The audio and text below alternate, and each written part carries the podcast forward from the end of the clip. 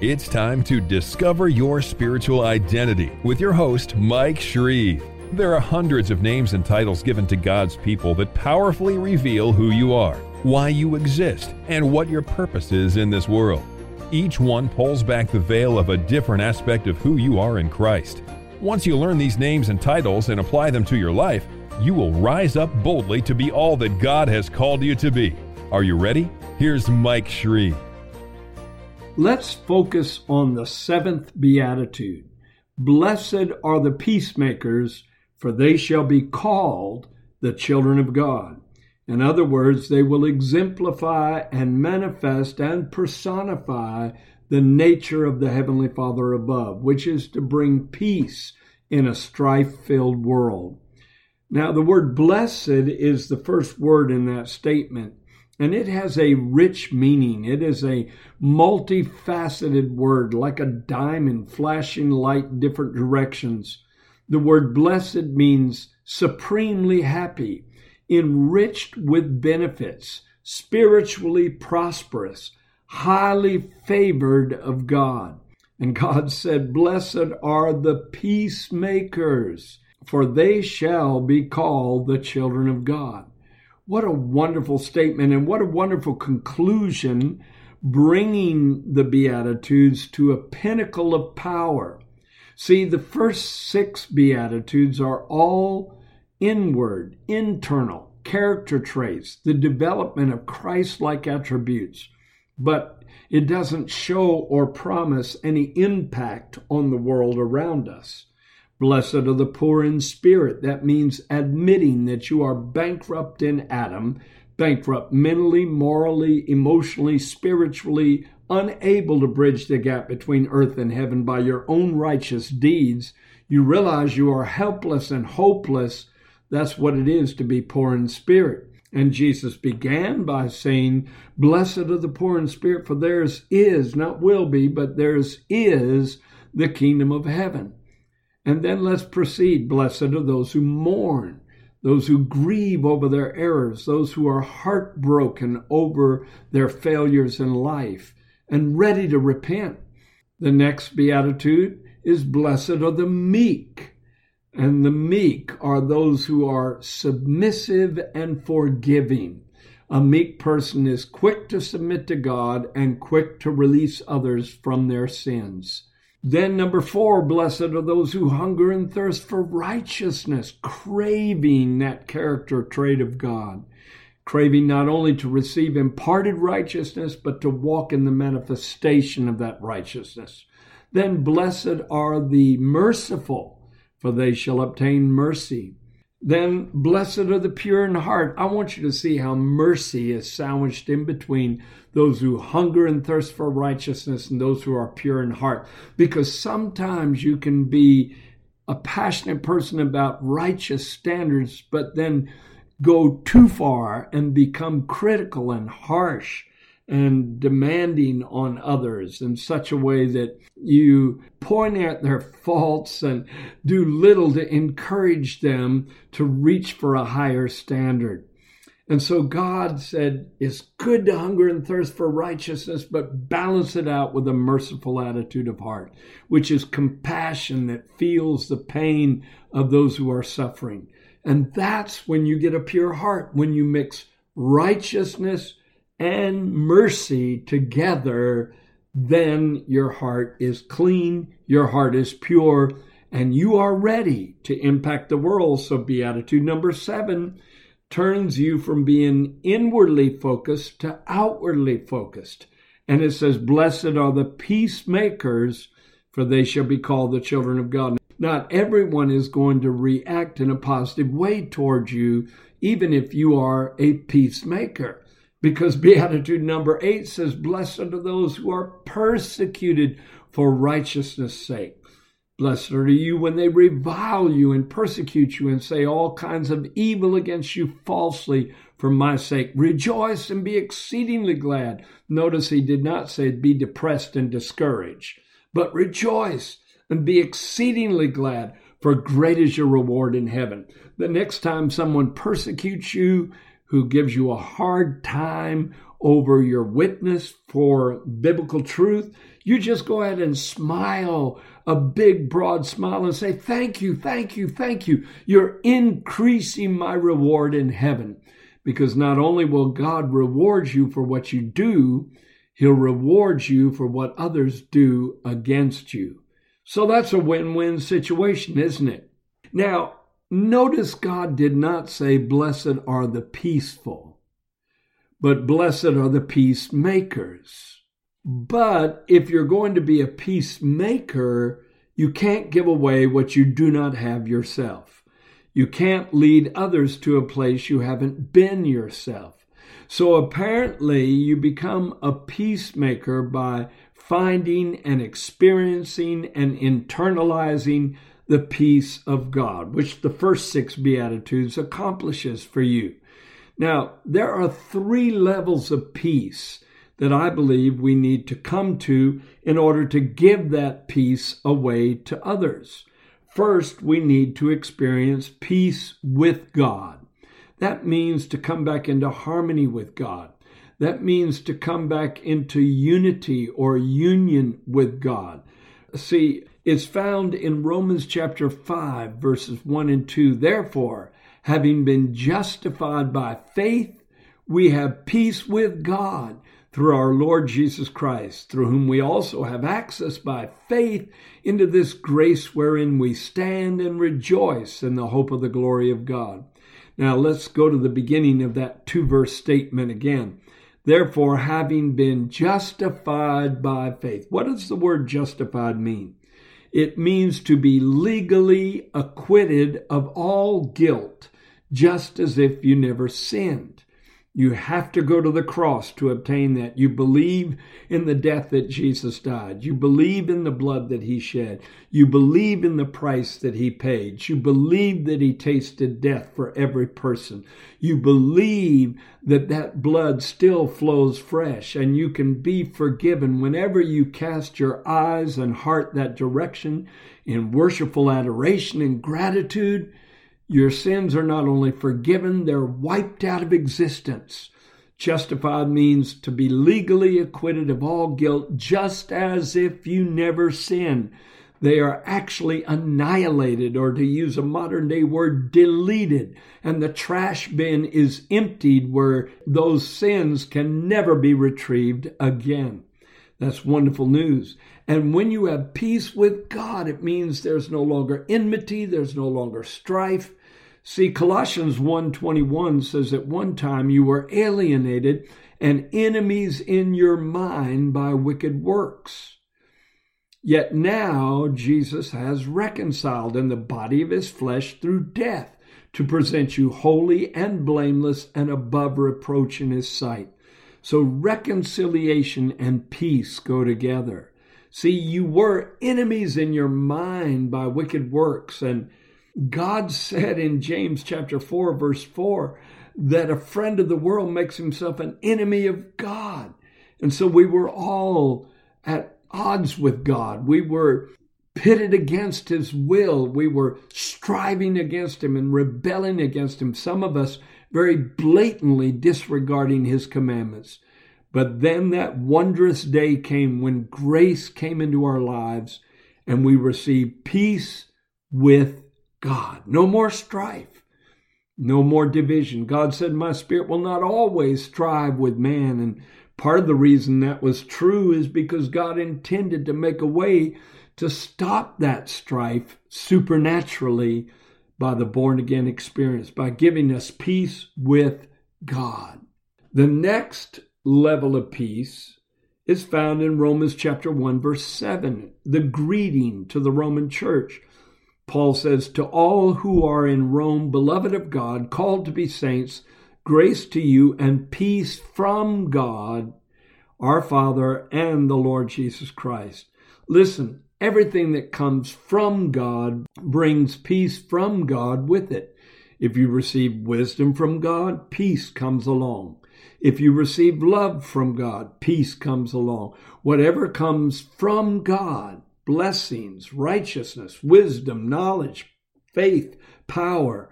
It always brings peace because He is the God of peace. he's referred to as the God of peace. In Romans 16 20, it says, Now may the God of peace bruise Satan under your feet shortly. How curious that that verse blends warfare and peace together. God is the peace giver. God is the peace establisher. And he does it by empowering you, enabling you to crush Satan's tactics underfoot. Now, the God of peace bruised Satan under your feet shortly. See, God could do it all. He could conquer every satanic attack and strategy in your life without any involvement on your part. He could easily crush the opposition while you and I just rest and bask in the presence of the Almighty. But He wants you to learn how to exert authority and take dominion and command with power, just like Michael the archangel who took authority over Satan when they were striving over the body of Moses, he said, The Lord rebuke you. In a firm tone, certainly. In a forceful tone, certainly.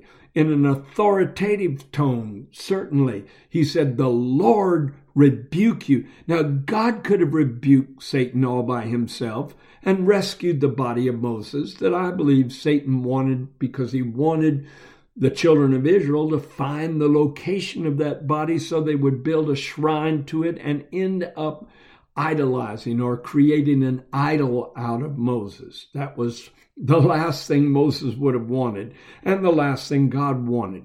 And so Michael the archangel rebuked the devil because of a struggle over the body of that great prophet. There's still a struggle over your body. God wants your body to dwell in. The devil and his demons want your body to manifest through.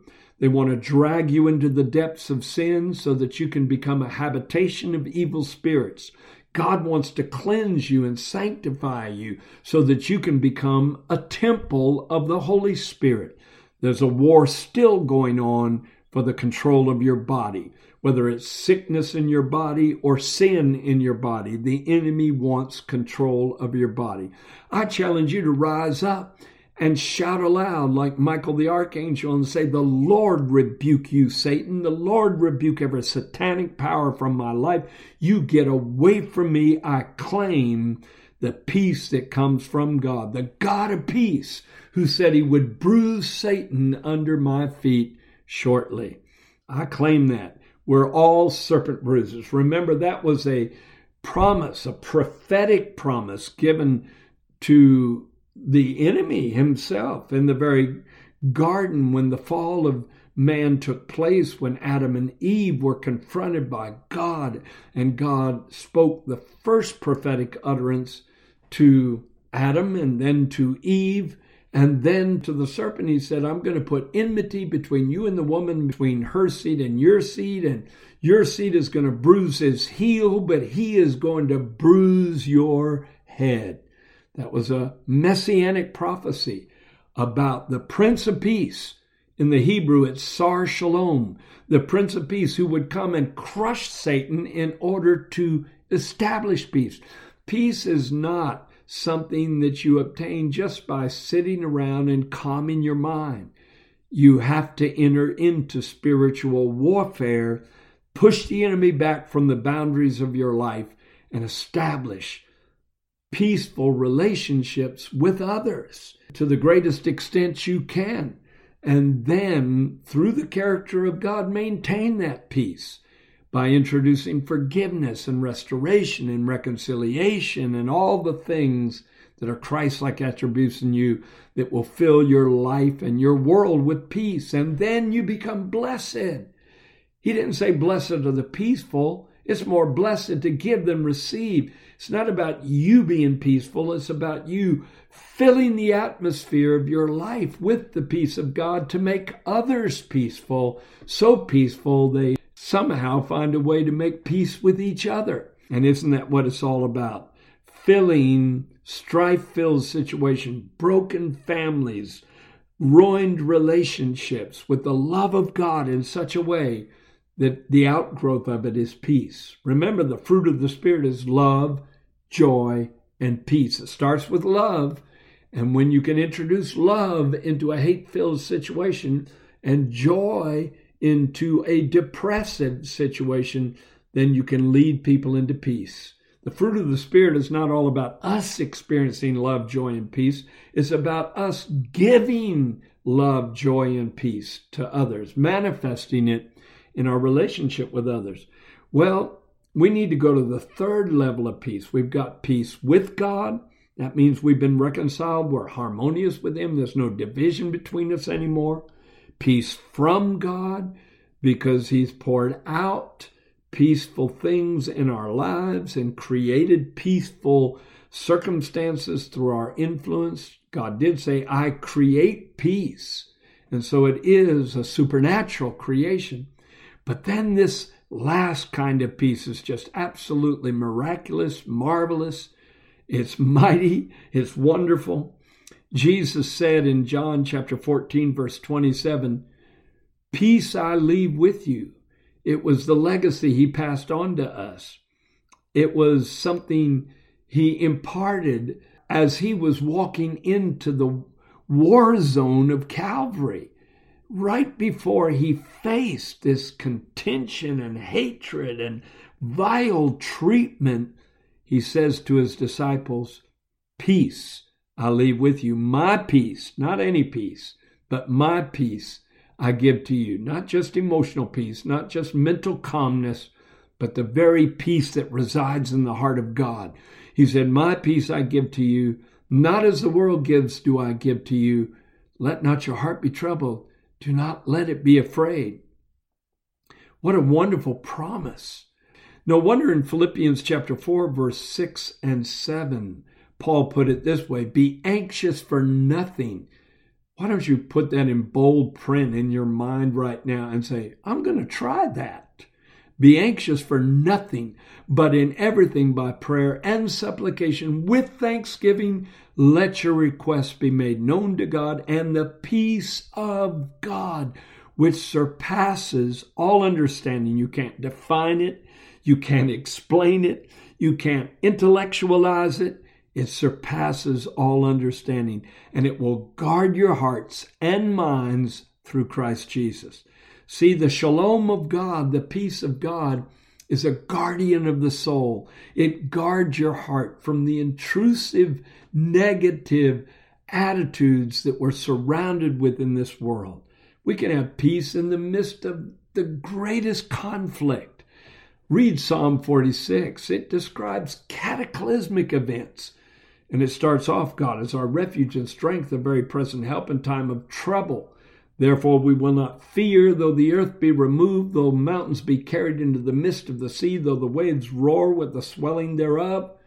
There is a river, the streams whereof make glad the city of God, the dwelling place of the tabernacles of the Most High.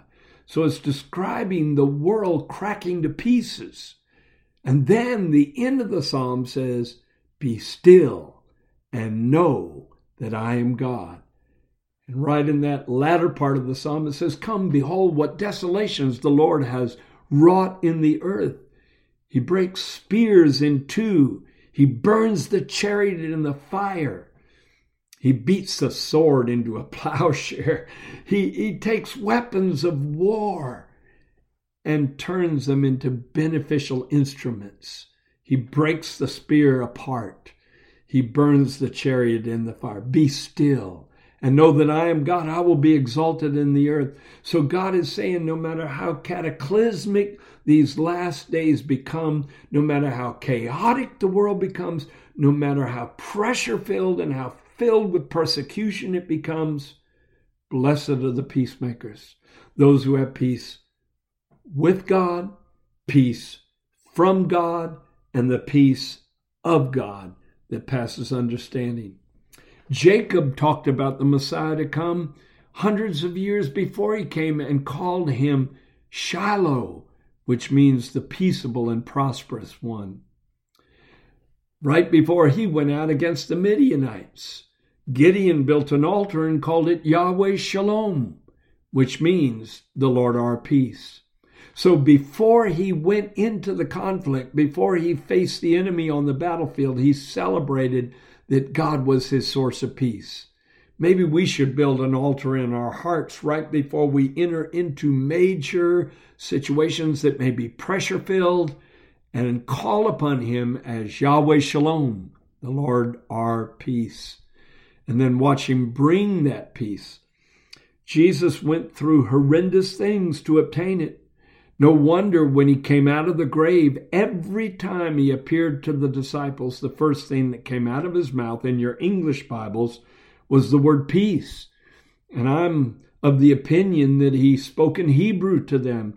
And his greeting when he appeared in the upper room or wherever he encountered them was shalom.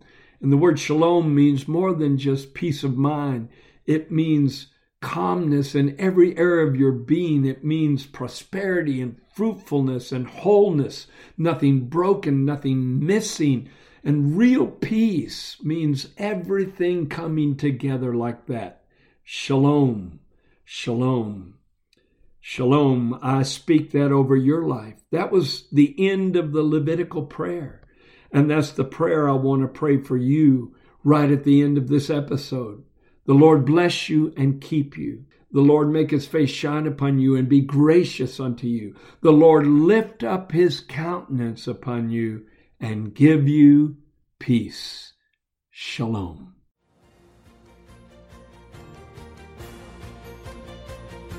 Thank you for listening to Discover Your Spiritual Identity with Mike Shreve, a podcast designed to cause a spiritual awakening in your life. Be sure to subscribe on iTunes, cpnshows.com, or wherever you listen to podcasts so you don't miss new episodes. You can go deeper into this amazing revelation of the names God has given His people by getting your copy of Mike Shreve's book titled Who Am I? Dynamic Declarations of Who You Are in Christ.